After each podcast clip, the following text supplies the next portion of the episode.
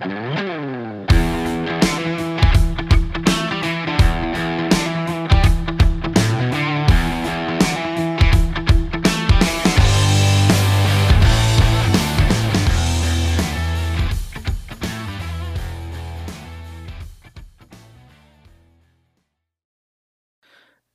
from the Classic City. I am Jamie Cheek. This is a view from the couch. Thank you so much for joining me on this very different episode of A View from the Couch. This is going to be my reaction show to the college football playoff. You will, of course, listen to it after both playoffs, uh, both playoff games have already been played. But as of right now, it's 7:03 p.m. Uh, Eastern Standard Time, and Alabama Crimson Tide have just qualified for the college football playoff national championship game via a 27 to 6 win over the Cincinnati Bearcats. The star of the game, without a doubt, Brian Robinson Jr., 26 carries, 204 yards, just a an absolute dominant game. Bryce Young uh, threw for three touchdowns, but a very different game from Bryce Young than we saw in the SEC championship game. 17 of 28, 181 yards, three touchdowns, and an interception. But it was the Bama defense holding the Cincinnati Bearcats uh, to only six points. Cincinnati scored three points on their first drive of each half. They got the ball uh, second Alabama Alabama scored on their opening drive uh, to make it seven to nothing. Cincinnati came straight back down the field uh, and then had to settle for a field goal. And then Alabama shut Cincinnati out the rest of the first half. Cincinnati got the ball first after deferring and winning the toss in the second half. And Alabama gave up a field goal to start the second half. And that is all she wrote. Alabama's defense really stepping up, really never giving Desmond Ridder and the offense for Cincinnati an opportunity. Ridder's final lines 17 of 32 for 144. Uh, Ford, the running back, 15 carries, 77 yards. You know, just nothing spectacular. And if you watch the game, the score is not even indicative of the dominance that Alabama had. There was a moment um, when it was 17 to 6, and uh, Bryce Young threw a interception uh, right at the 50 yard line. And there was a moment that had Cincinnati managed to score a touchdown or really do anything at that point in the game that they might have been able to put a little bit of pressure on Alabama, but it just didn't happen. Uh, Alabama's defense uh, forced a three and out from there, ended up forcing a punt, and then scored a couple. Um, or scored 10 points in the fourth quarter to put the game away again 27 to 6 death taxes and Alabama in the national championship game. So the Tide have done their part.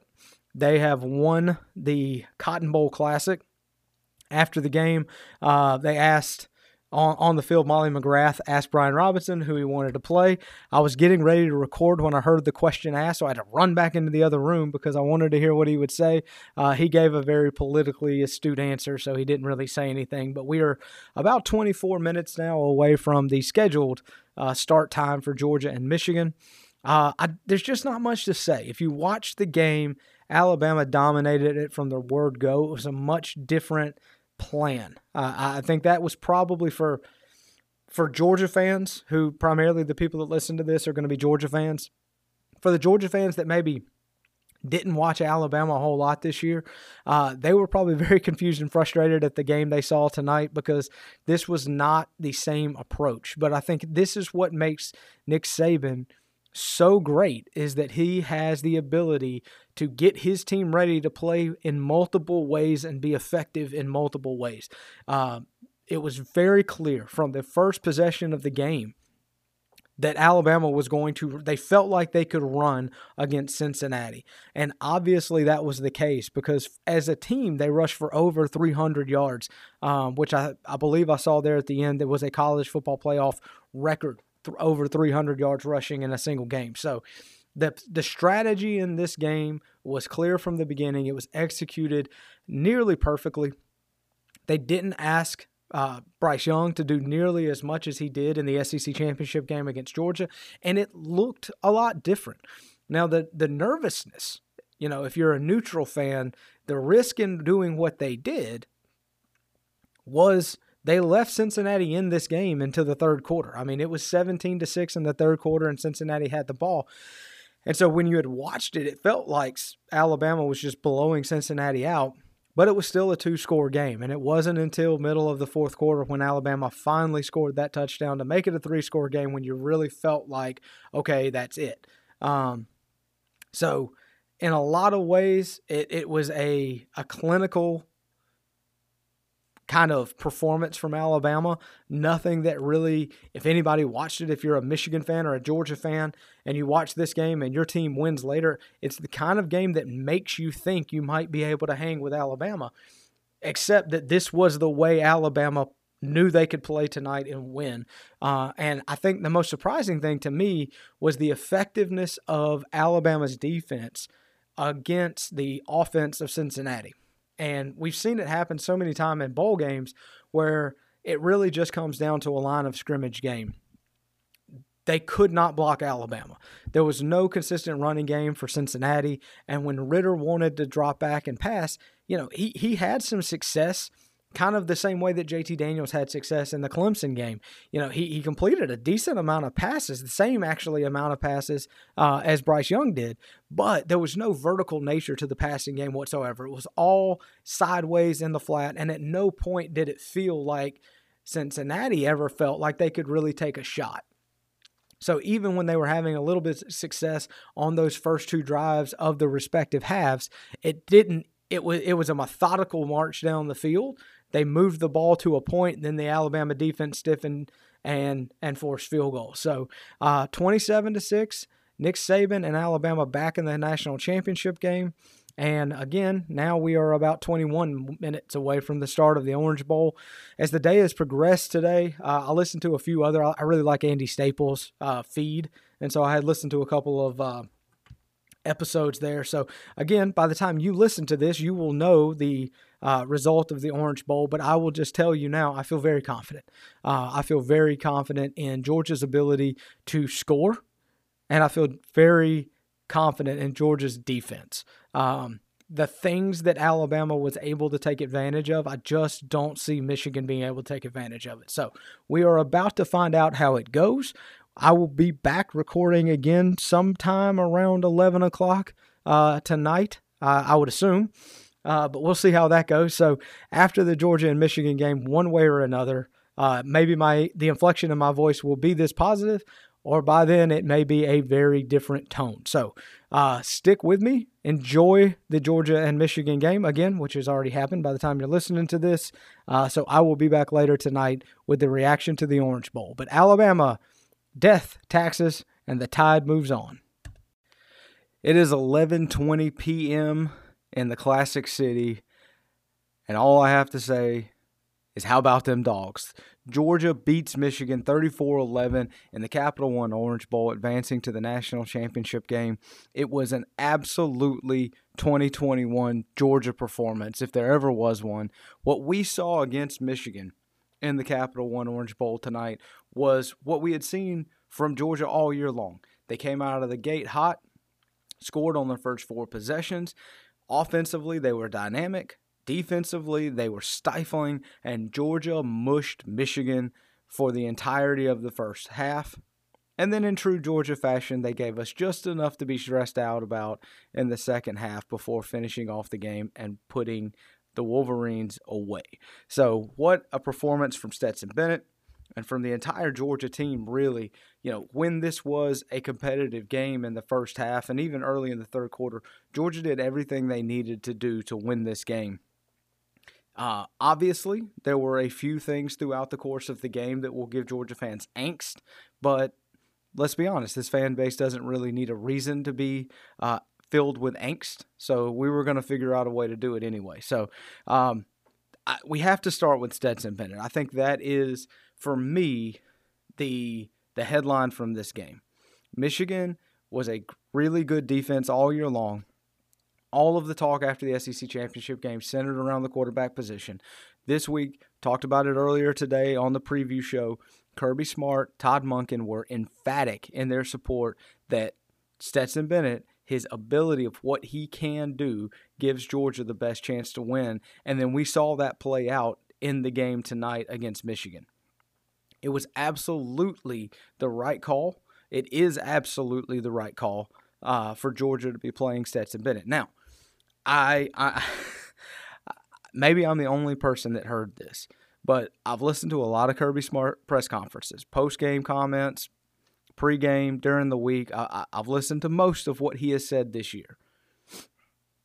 He he was a little different after this game. And when they asked him about the quarterback, he quickly pivoted to JT Daniels. I am not a conspiracy theorist. I am not going to tell you that Daniels is going to start the SC or the uh, the national championship game, but uh, it it stood out to me. Let me just say that it stood out to me that rather than spend a lot of time praising Stetson Bennett, uh, Kirby very quickly pivoted and praised both quarterbacks and talked about their attributes. So uh, that was interesting. Uh, it was also, you know, I, I think pretty telling for where this team is that post game, uh, Kirby was not thinking about a uh, Gatorade bath.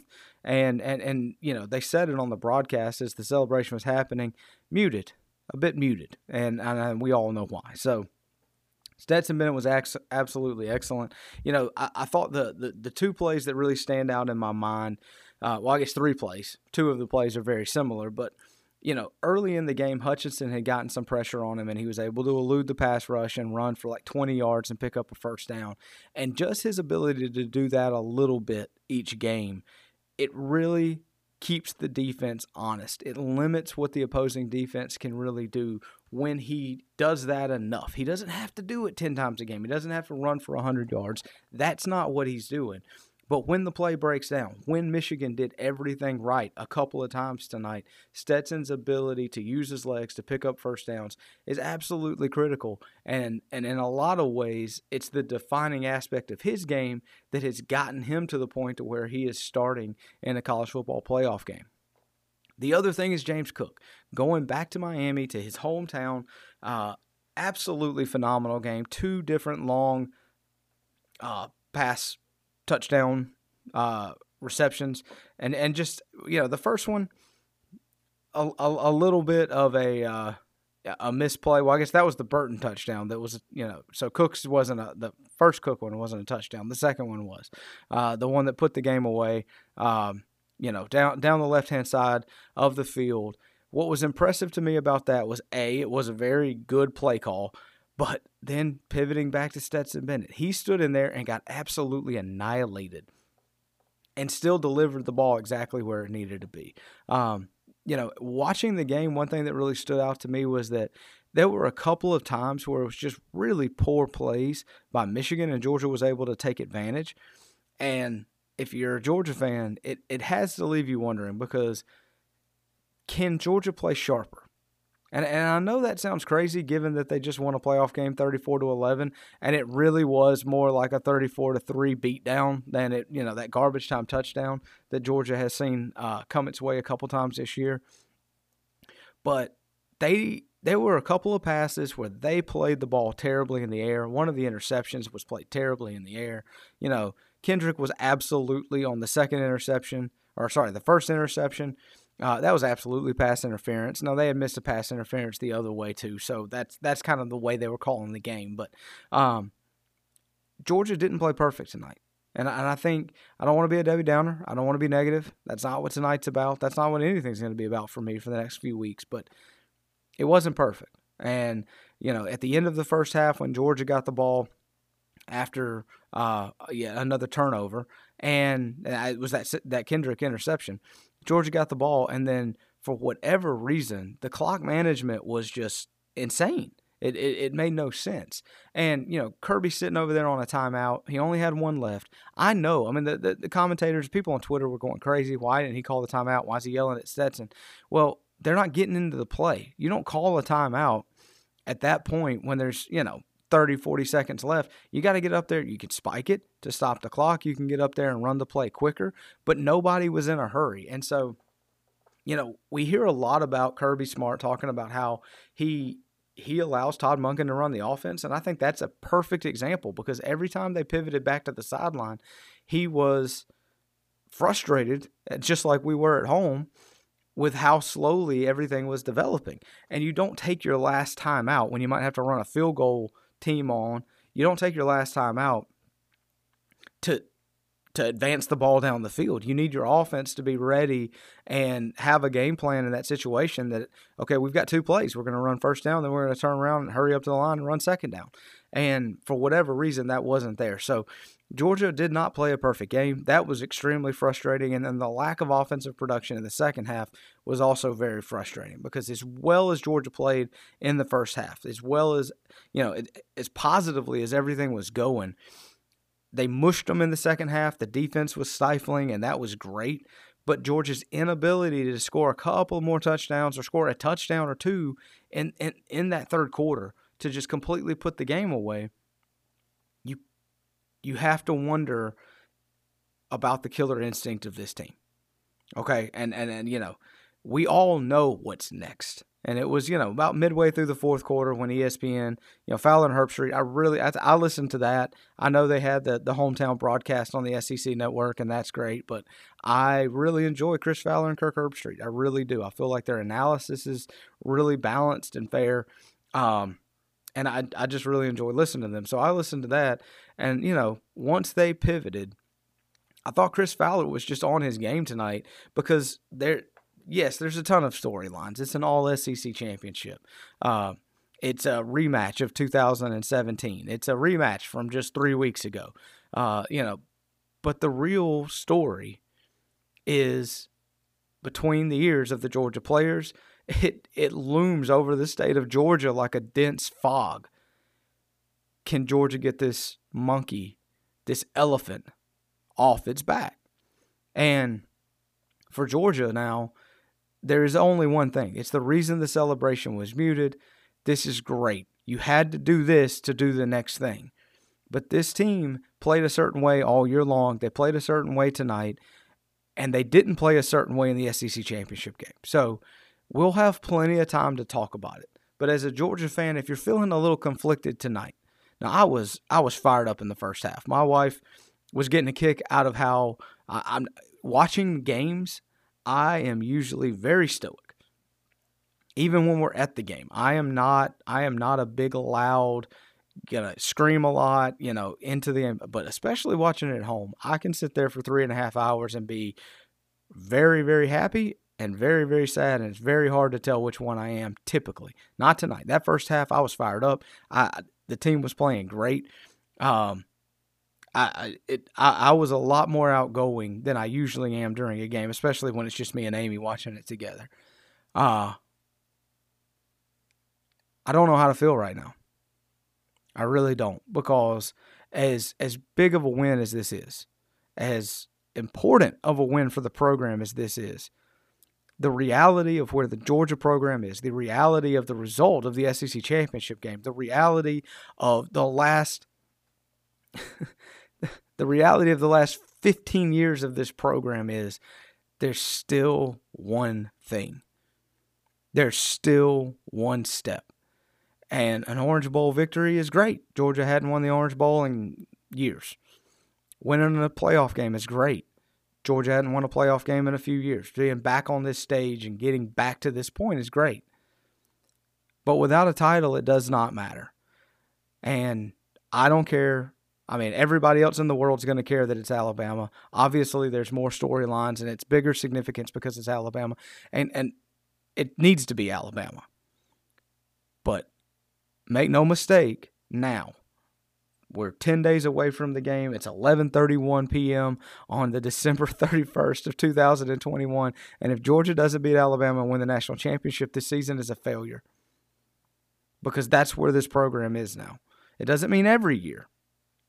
It doesn't mean you have to win the national championship every year, but this team, this year, with this talent level and this point, the way they played all year, Georgia has to win the national championship or the season is a failure.